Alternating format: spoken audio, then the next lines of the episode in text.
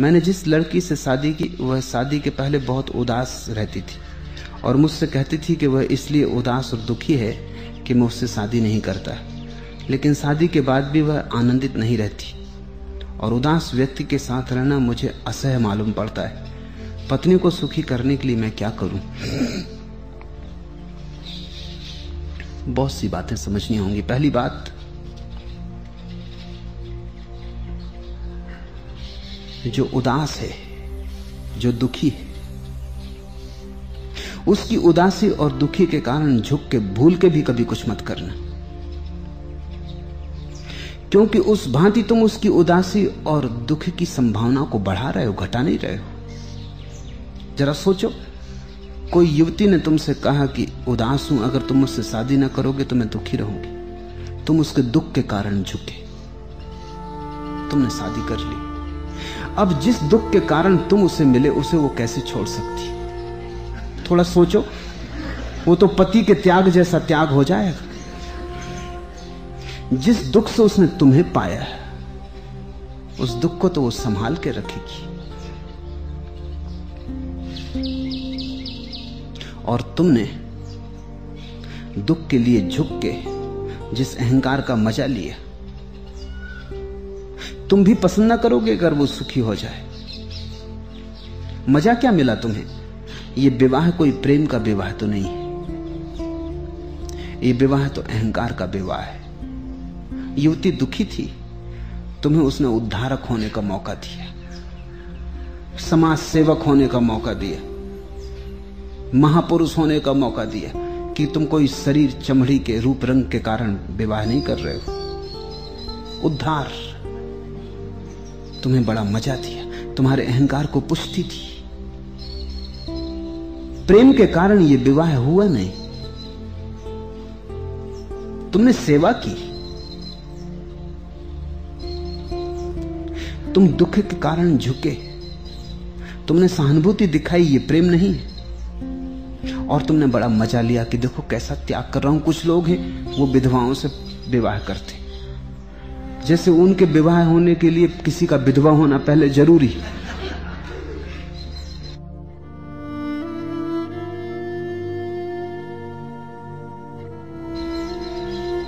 एक आदमी है, वो आया मेरे पास, वो कहने लगा कि विधवा से विवाह कर रहा हूँ। इनका विवाह ही काफ़ी झंझट, तू विधवा के पीछे क्यों पड़ा? बोला कि नहीं, समाज सुधारक हूँ। और दो दो पुण्य एक साथ उसने कहे। विवाह भी और विधवा का उद्धार भी। मैंने कहा, तू विवाह तो कर, विधवा वो अपने आप हो जाएगी, तू फ़िक्र क्यों करता? एक काम तू कर, दूसरा वो कर लेगी। विधवा से विवाह करने का रस, हाँ, कोई किसी विधवा के प्रेम में हो, बात अलग। लेकिन विधवा के प्रेम में कोई वैधव्य से थोड़ी प्रेम में होता है। एक स्त्री से प्रेम में होता है, वो विधवा है या नहीं, ये बात गौण है। इससे क्या लेना देना है? जिससे कोई स्त्री डॉक्टर है, या कोई स्त्री नर्स है, या शिक्षक इससे क्या लेना देना है? ऐसी कोई विधवा है या नहीं है विधवा इससे क्या लेना देना है? लेकिन जो आदमी विधवा से विवाह कर रहा है, वो स्त्री से विवाह नहीं कर रहा है, ख्याल रखना। अब बड़ी कठिनाई होगी, जैसे ही शादी हो जाएगी, विधवा विधवा न रह जाएगी रस समाप्त। जिससे प्रेम किया था, वो तो बचा ही नहीं। विधवा से प्रेम था, विधवा के उद्धार में रस था। विवाह के बाद तो स्त्री विधवा नहीं रह जाएगी। रस का कारण ही गया। भूल के भी समाज सुधारकों की मूढ़ता में मत पड़ना। समाज सुधारकों ने जितनी मूढ़ता सिखाई है, और जितने अनर्गल प्रलाप की बातें कही हैं उसका कोई हिसाब लगाना मुश्किल। उन्होंने कितने जीवन व्यर्थ बर्बाद किए जिसका हिसाब लगाना मुश्किल। कोई हरिजन से विवाह कर रहा है। प्रेम के कारण विवाह हो हो सकता है प्रेम हरिजन से हो जाए, ये गौण बात है। लेकिन हरिजन से विवाह, कि हम तो शूद्र से ही विवाह करके रहेंगे। तो ऐसा लगता है जैसे कि उसकी शुद्रता तुम्हारे प्रेम से ज़्यादा महत्वपूर्ण ऐसा लगता है कि प्रेम से ज़्यादा महत्वपूर्ण कोई धारणा है, सामाजिक धारणा, शूद्र के साथ विवाह। तुमने विवाह किया एक दुखी लड़की से। क्योंकि तुम सोचते थे दुख से उसे उबार लोगे।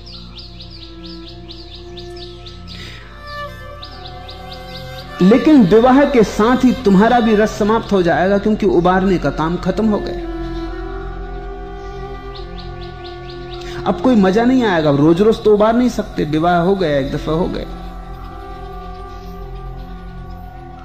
अब तुम किसी दूसरी युवती को उबारना चाहते होगे दुख से। दुखी तो बहुत है। और स्त्रियों को यह गणित समझ में आ गया है कि पुरुषों में बड़ा उद्धारक भाव है। मूर्तापूर्ण है, मगर है, क्योंकि पुरुष का मूल स्वभाव अहंकारी है। तो स्त्रियाँ उसके सामने रोती हैं, दुखी होती हैं, पैर पड़ती हैं कि हम तो मर जाएँगे, तुम्हारे बिना कोई मरता करता नहीं। तुम्हारे बिना जी ही ना सकेंगे। पुरुष को बड़ा मज़ा आ जाता है कि देखो, एक स्त्री मेरे बिना जी नहीं सकती। मेरे बिना मर जाएगी। इतनी दुखी हो रही कि जहर खा लेगी। तुम्हारे अहंकार को रस आया। स्त्री ने तुम्हारे अहंकार का शोषण कर लिया। तुमने उसके दुख का शोषण किया, उसने तुम्हारे अहंकार का शोषण किया। यह कोई प्रेम का नाता नहीं। ये नाता बिल्कुल बाजारू है। इस नाते में कभी फूल खिलने वाले नहीं। फिर अगर स्त्री अब दुखी ना रह जाए तो खतरा खड़ा होगा। दुखी तो उसे रहना ही पड़ेगा। जिस दुख ने ऐसे आड़े वक्त साथ दिया वो दुख तो जीवन भर की संपदा हो गई। और तुम भी प्रसन्न ना होगे अगर वो प्रसन्न हो जाए, मैं तुमसे ये कहता हूँ। तुम्हारी प्रसन्नता भी इसी में है कि वो दुखी बनी रहे और तुम उसका उद्धार करते ही रहो। रोज रोज चले ये काम। निश्चित ही तुम चाहते हो कि वो प्रसन्न हो जाए। तुम्हारी चाह है। ज़रूरी नहीं कि तुम्हारी आंतरिक चाह हो। तुम उसे प्रसन्न देखना चाहते हो। लेकिन फिर से सोचो, अगर वो प्रसन्न हो जाए, सच में ही प्रसन्न हो जाए तो शायद तुम उदास हो जाओ, क्योंकि तुम्हारा उद्धारक, तुम्हारा अहम भाव तृप्त ना होगा इस बात से कि वो प्रसन्न हो जाए। चाहना एक बात है, वस्तुतः चाहना बिल्कुल दूसरी बात है। अब तुम कहते हो, शादी के बाद भी दुखी रहती है, शादी के बाद भी आनंदित नहीं रहती, शादी से आनंद का क्या संबंध है? जो आनंदित रहना जानता है, वो शादी में भी आनंदित रहता है शादी के बाद भी आनंदित रहता है। जो आनंदित रहना नहीं जानता, शादी से क्या लेना देना है? शादी से आनंद का संबंध क्या है? तुम कभी सोचो भी तो कैसी बचकानी, आकांक्षा आदमी करता है। सात चक्कर लगा लिए, बैंड बाजा बजा, मंत्र उच्चार हुए, वेदी सची पूजा पाठ हो गया। इससे आनंदित होने का क्या संबंध है? आनंद से इसका कौन सा कीमिया, कौन सा रासायनिक संबंध जुड़ता है? आनंदित होने का कोई भी तो तर्कत संबंध संबंध नहीं है इन सब बातों से। लेकिन समाज ऐसा मान के चलता है कि लोग विवाहित हो गए, बस फिर आनंद से रहने लगे। ऐसा सिर्फ़ कहानियों में होता है। इसलिए कहानियाँ विवाह के आगे नहीं जाती। राजकुमारी, राजकुमार और बड़ा चलता है। बड़ा झगड़ा, झांसा, शादी, विवाह। फ़िल्में भी वहीं खत्म हो जाती हैं, आके सहनाई बजने लगी। भावर पड़ गए। फिर राजकुमार, राजकुमारी आनंद से रहने लगे। कहानी वहाँ खत्म होती जहाँ असल में उपद्रव शुरू होता है। उसके आगे कहानी कहना जरा शोभा युक्त नहीं उसके बाद बात चुप ही रखनी उचित है। विवाह से कोई आनंदित नहीं होता। आनंदित लोग विवाह करते हैं, वो बात अलग है। आनंदित लोग विवाह करें तो आनंदित होते हैं, विवाह न करें तो आनंदित होते हैं। आनंदित होना गुणधर्म है।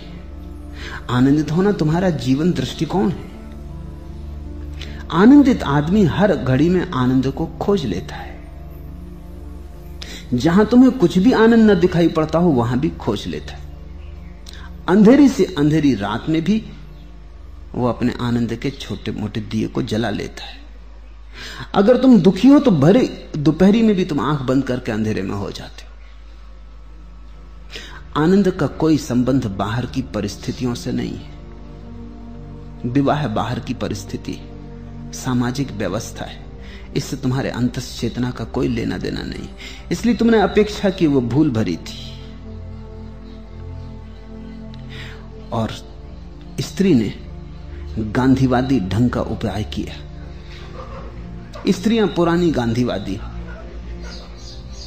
वो दुखी होकर तुमको सताने की व्यवस्था खोज लेती। गांधी ने कोई नई बात नहीं खोजी। गांधी की अहिंसा पुराना स्त्रीण रास्ता है। स्त्रियाँ सदा से अनशन करती रही। जब झगड़ा हो गया, पति से अनशन कर दिया बीमार होकर पड़ गई। पति को झुकना पड़ा है। क्योंकि स्त्री ये कहती है, हम तुम्हें कष्ट ना देंगे, अपने को कष्ट देते। अब अपने को कष्ट देना दूसरे को सताने की सबसे सुगम व्यवस्था है। तुम दूसरे को कष्ट दो तो वो बचाव भी कर ले। भाग खड़ा हो, सुरक्षा कर ले। ढाल तरवाल ले आए, कुछ तो कर ले। लेकिन तुम दूसरे को कष्ट नहीं देते, तुम कहते हो, हम भूखे मर जाएँगे। हम अनशन करते हैं, उपवास करते हैं। स्त्रियाँ पति को मानना चाहें तो खुद को पीट लेती। पति को मारें तो बचाव भी कर ले। लेकिन खुद को मार लेती, बचाव का कोई उपाय नहीं। पति को अपराधी अनुभव करवा देती। अब पति के मन में एक चोट लगती कि मैंने कहे को ऐसा किया? ठीक और गलत की तो बात ही खत्म हो गई। मैंने ठीक किया या गलत किया, ये तो सवाल ही ना रहा। अब तो सवाल ये रह गया कि मैंने जो किया वो न करता तो अच्छा था। क्योंकि पत्नी नाहक दुखी हुई, अब ये मारेगी, भूखी रहेगी, खाएगी नहीं, बच्चों को पीटेगी, सामान तोड़ेगी।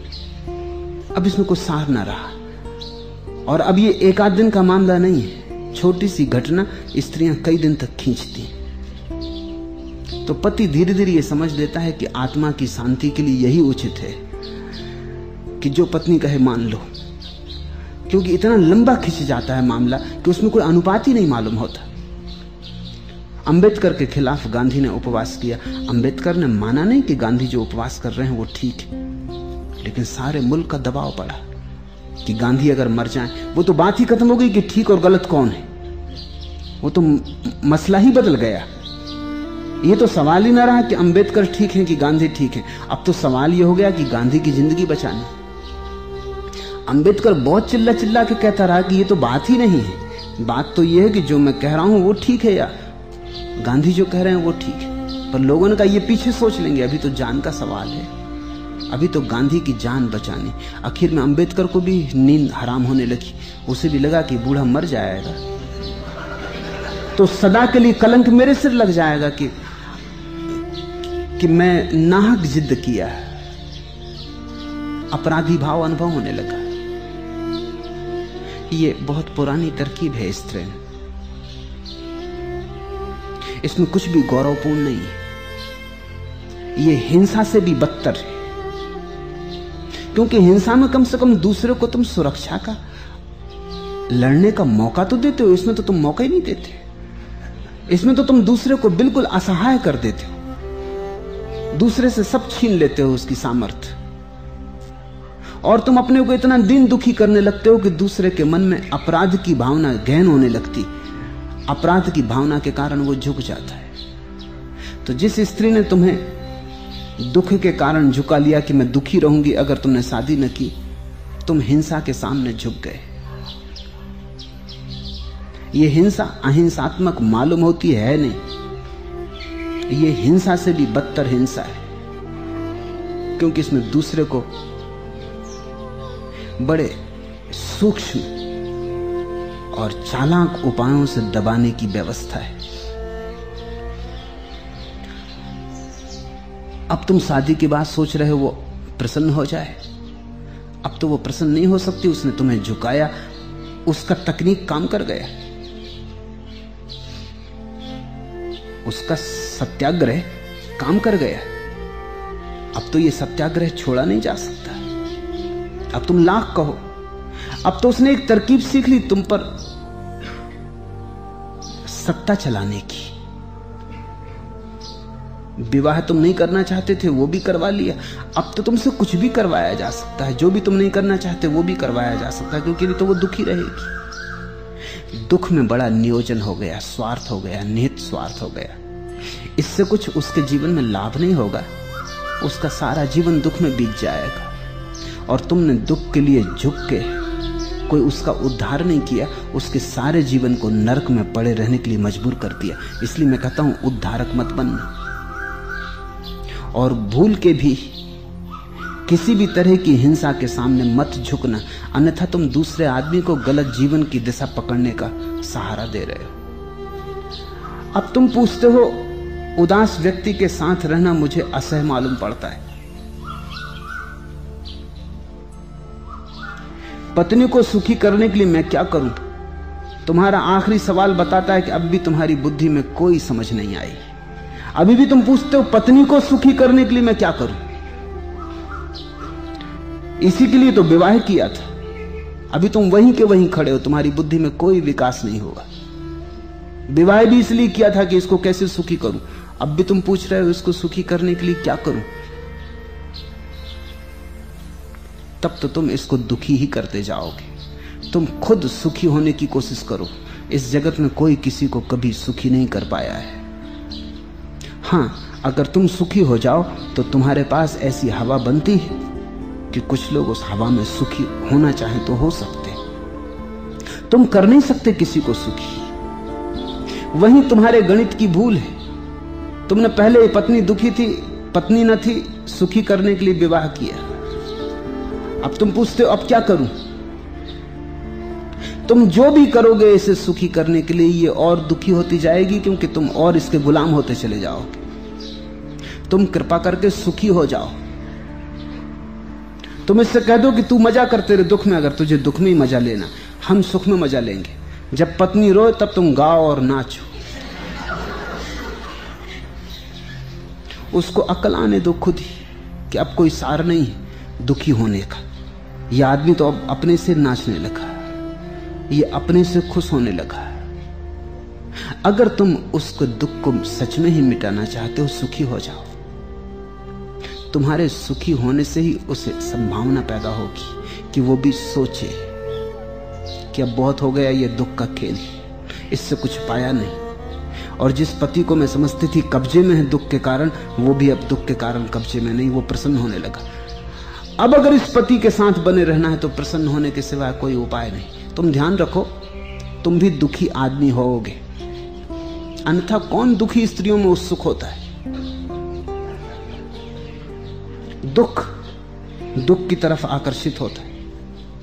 अंधेरा अंधेरे के पास आता है, रोशनी रोशनी के पास आती गलत आदमी गलत आदमियों के पास इकट्ठे हो जाते मगर दूसरे की गलती दिखाई पड़ती, अपनी दिखाई नहीं पड़ती। तुम भी दुखी आदमी हो। अन्यथा कौन दुखी स्त्री में उत्सुक होता है? समान समान को खींचते, बुलाते, तालमेल बन जाता है। तुम सुखी होना शुरू हो जाओ। इतना ही तुम कर सकते हो। कम से कम दो में से एक सुखी हो गया, पचास प्रतिशत क्रांति हुई। पचास का मैं तुमसे कहता हूँ, होगी, वो भी अपने आप हो जाएगी। एक बात तुम तय कर लो कि अब तुम अपने कारण सुखी रहोगे, किसी के कारण दुखी नहीं, और समझ लो कि कोई किसी को कभी सुखी कर नहीं पाया है। जितनी तुम चेष्टा करोगे सुखी करने की, उतने ही तुम गुलाम मालूम पड़ोगे। जितने तुम गुलाम मालूम पड़ोगे, दूसरा मज़ा लेगा। उसके हाथ में तुम्हारी बागडोर तुम पत्नी को कह दो कि अगर तुझे दुख में मज़ा है तो मज़े से तू दुख की तरफ़ जा। अब हमने तो तय किया कि हम सुखी होंगे। अब दुख से हमने नाता तोड़ा। तू साथ आए तो शुभ, तू साथ ना आए तो हम अकेले चलेंगे, लेकिन सुखी रहेंगे। तू गीत में कड़ी बन जाए तो ठीक। हम गाएँ और तू ढपली बजाए तो ठीक। तू ना बजाए तो हम बिना ढपली के ही गाएँगे। मगर अब गाने का तय कर लिया। इस क्रांति से तुम पाओगे कि तुम्हारी पत्नी आज नहीं, कल फिर से पुनः विचार करेगी। दुख का धंधा व्यर्थ गया। तुमने जड़ें काट दी। अब दुखी होने का कोई अर्थ नहीं। या तो वो बदलेगी अपने को, या किसी और दुखी पुरुष में उत्सुक हो जाएगी, वो भी सौभाग्य। कोई और उद्धारक मिल जाएगा। तुम इतने क्यों घबराते हो? उद्धारकों की कोई कमी नहीं। या तो वो बदल लेगी अगर उससे तुम्हारा सच में कोई लगाव है। अगर उसके मन में तुम्हारे लिए कोई भी प्रेम है तो वो अपने को बदलेगी। प्रेमी सदा बदलने को तत्पर होते अगर कोई भी प्रेम नहीं तो ये दुख का घृणित और रुग्ण नाता तो छूटेगा। तो शायद वो किसी और को खोज लेगी। किसी और के साथ दुखी होने का रास्ता बना लेगी। कोई तुमने ही थोड़ी दुख का ठेका लिया है? और भी बहुत है जो तुमसे भी ज़्यादा दुखी। खोज ही लेगी किसी को। पर मेरे दृष्टि में बहुत लोगों पर प्रयोग करके मेरा ऐसा अनुभव है। अगर दो में से एक भी सुखी होने लगे तो दूसरे को सुखी होने का ख्याल आना शुरू हो जाता है। क्योंकि उसे लगता है ये क्या पागलपन है। तुम जड़ें काटो। दुख की दुख की जड़ काटने का पहला उपाय है कि तुम सुखी हो जाओ। अब अगर तुम कहोगे पहले पत्नी सुखी होगी, तब हम सुखी होंगे तो फिर तुम सुख की बात ही मत पूछो। तो पत्नी भी यही सोचती होगी, जब पति सुखी होगा, तब हम सुखी होंगे। फिर तो ये कभी भी ना होगा।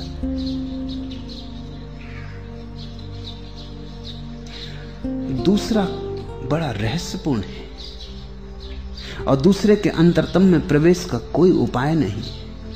आखिरी गहराई पर तो दूसरा अलग ही रह जाता है। तुम बाहर ही बाहर घूम सकते हो। दूसरे के सुख का भी पता लगाना कठिन है कि वो कैसे सुखी होगा। दूसरे का ही पता लगाना कठिन है कि वो कौन है। मैं जिया भी दुनिया में और जान भी दे दी। ये न खुल सका, लेकिन आपकी खुशी क्या थी? प्रेमी सोचते रहते हैं कि दूसरे की खुशी क्या थी। वो कुछ पता ही नहीं चल पाता। कई बार तो ऐसा होता है कि जो तुम सोचते हो कि अब पकड़ लिया तुमने सूत्र, यही दूसरे की खुशी। जब तुम करते हो, तुम पाते हो, दूसरा फिर का फिर दुखी। उसे कोई अंतर नहीं पड़ता।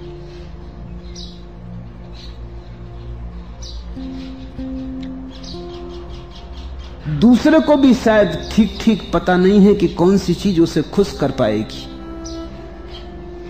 तुम अपने से पूछो, तुम्हें ठीक ठीक पता है किस आधार पर तुम प्रसन्न हो सकोगे।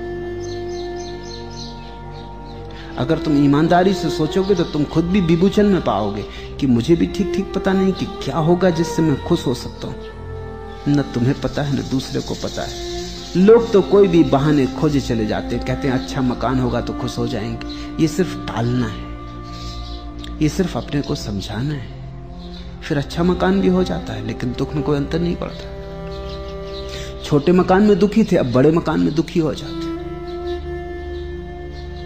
धन नहीं था तो दुखी थे, धन होता है तो दुखी हो जाते ऐसी ज़िंदगी सरकती रहती मेरे देखे सुख के लिए कोई भी कारण नहीं। तुम्हें बहुत कठिन होगा यह समझना।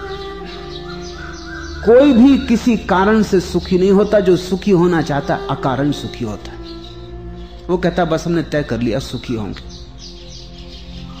फिर झोपड़े में भी सुखी होता है, महल में हो जाए तो महल में भी सुखी होता है। उसने तय कर लिया, सुख एक निर्णय है। कि हमने तय कर लिया कि सुखी होंगे। तुम पूछोगे, लेकिन कारण कारण कोई भी नहीं। सुख हमारा स्वभाव है। निर्णय से ही हल हो जाता है। दुख तुम्हारा निर्णय सुख भी तुम्हारा निर्णय तुम जरा मेरी बात को मान के भी चल कर देखो। तुम तय कर लो कि तीन महीने सुखी रहेंगे, फिर देखेंगे, बाद में सोचेंगे। तीन महीने एक प्रयोग कर लें कि निर्णय से सुखी रहेंगे।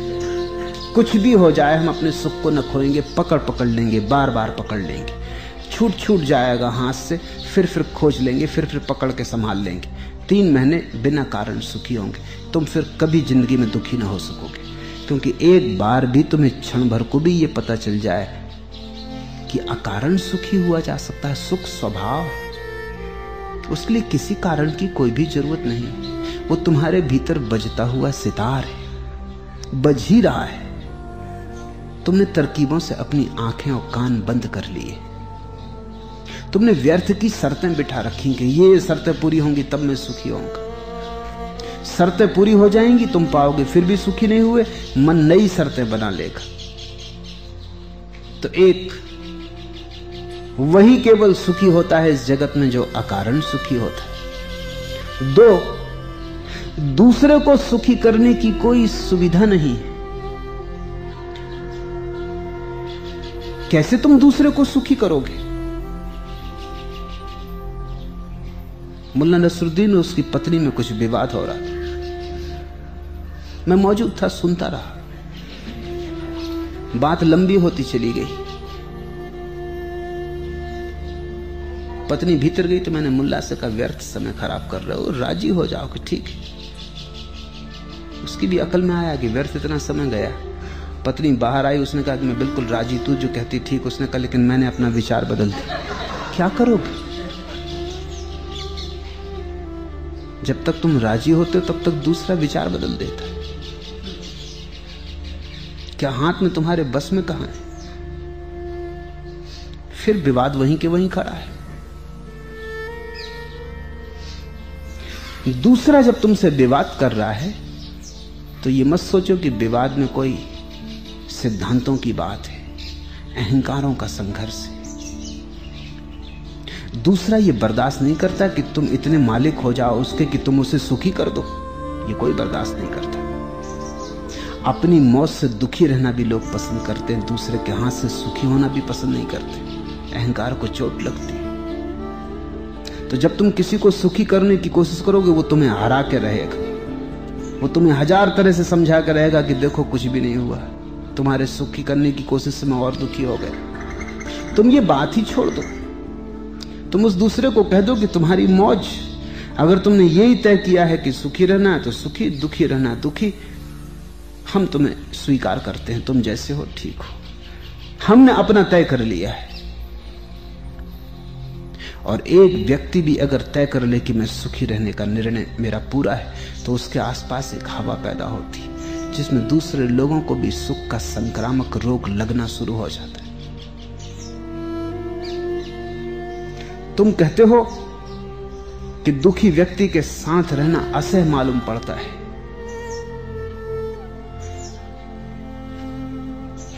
तो सुखी हो जाओ। क्योंकि अंततः तो हम अपने ही साथ हैं, दूसरे के साथ नहीं।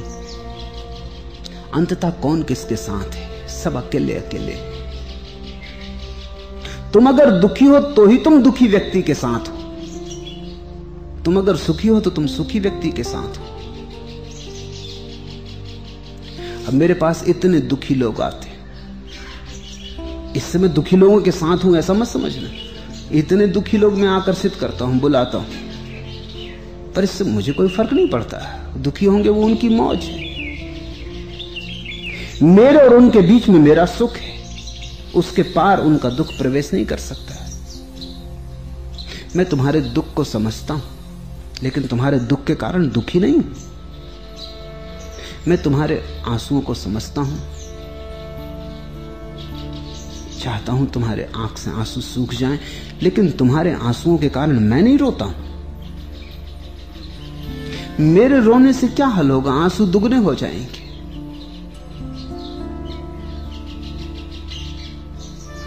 तुम्हारी आँख में आँसू न रह जाएँ, इसलिए जो कुछ भी मैं कर सकता हूँ, वो करता हूँ। लेकिन वो करना मेरे सुख से निकलता है, मेरे दुख से नहीं। मैं तुम्हारे कारण दुखी नहीं हूँ, इसे तुम ख्याल रखना। मेरा सुख मेरे कारण है। वो अखंड है, उसमें तुम्हारे होने से कोई फ़र्क नहीं पड़ता। मेरे सुख के कारण ही मैं तुम्हारे दुख को दूर करने की चेष्टा में लगा रहता हूँ। लेकिन तुम अगर दुखी बने ही रहो तुम सुखी ना हो सको तो भी मैं दुखी नहीं होता। क्योंकि ये तुम्हारी स्वतंत्रता है। ये मेरी मौज है, मुझे मज़ा आता है। कि तुम्हारी आँखों से आँसू उड़ जाएँ और गीत खिल जाएँ। ये मेरी मौज है। ये तुम्हारी मौज है कि तुम आंसुओं में रस लेना चाहते हो। मैं कौन हूँ बाधा देने वाला? मैं अपना काम किए चला जाता हूँ। तुम अपना काम किए चले जाओ। तुम मुझे हरा ना सकोगे, क्योंकि मेरी जीत तुम पर निर्भर नहीं। है और यही दृष्टिकोण तुम्हारा हो सारे संबंधों में तो ही तुम पाओगे कि जीवन एक नए आयाम में प्रवेश करता है, सुख के, महासुख के।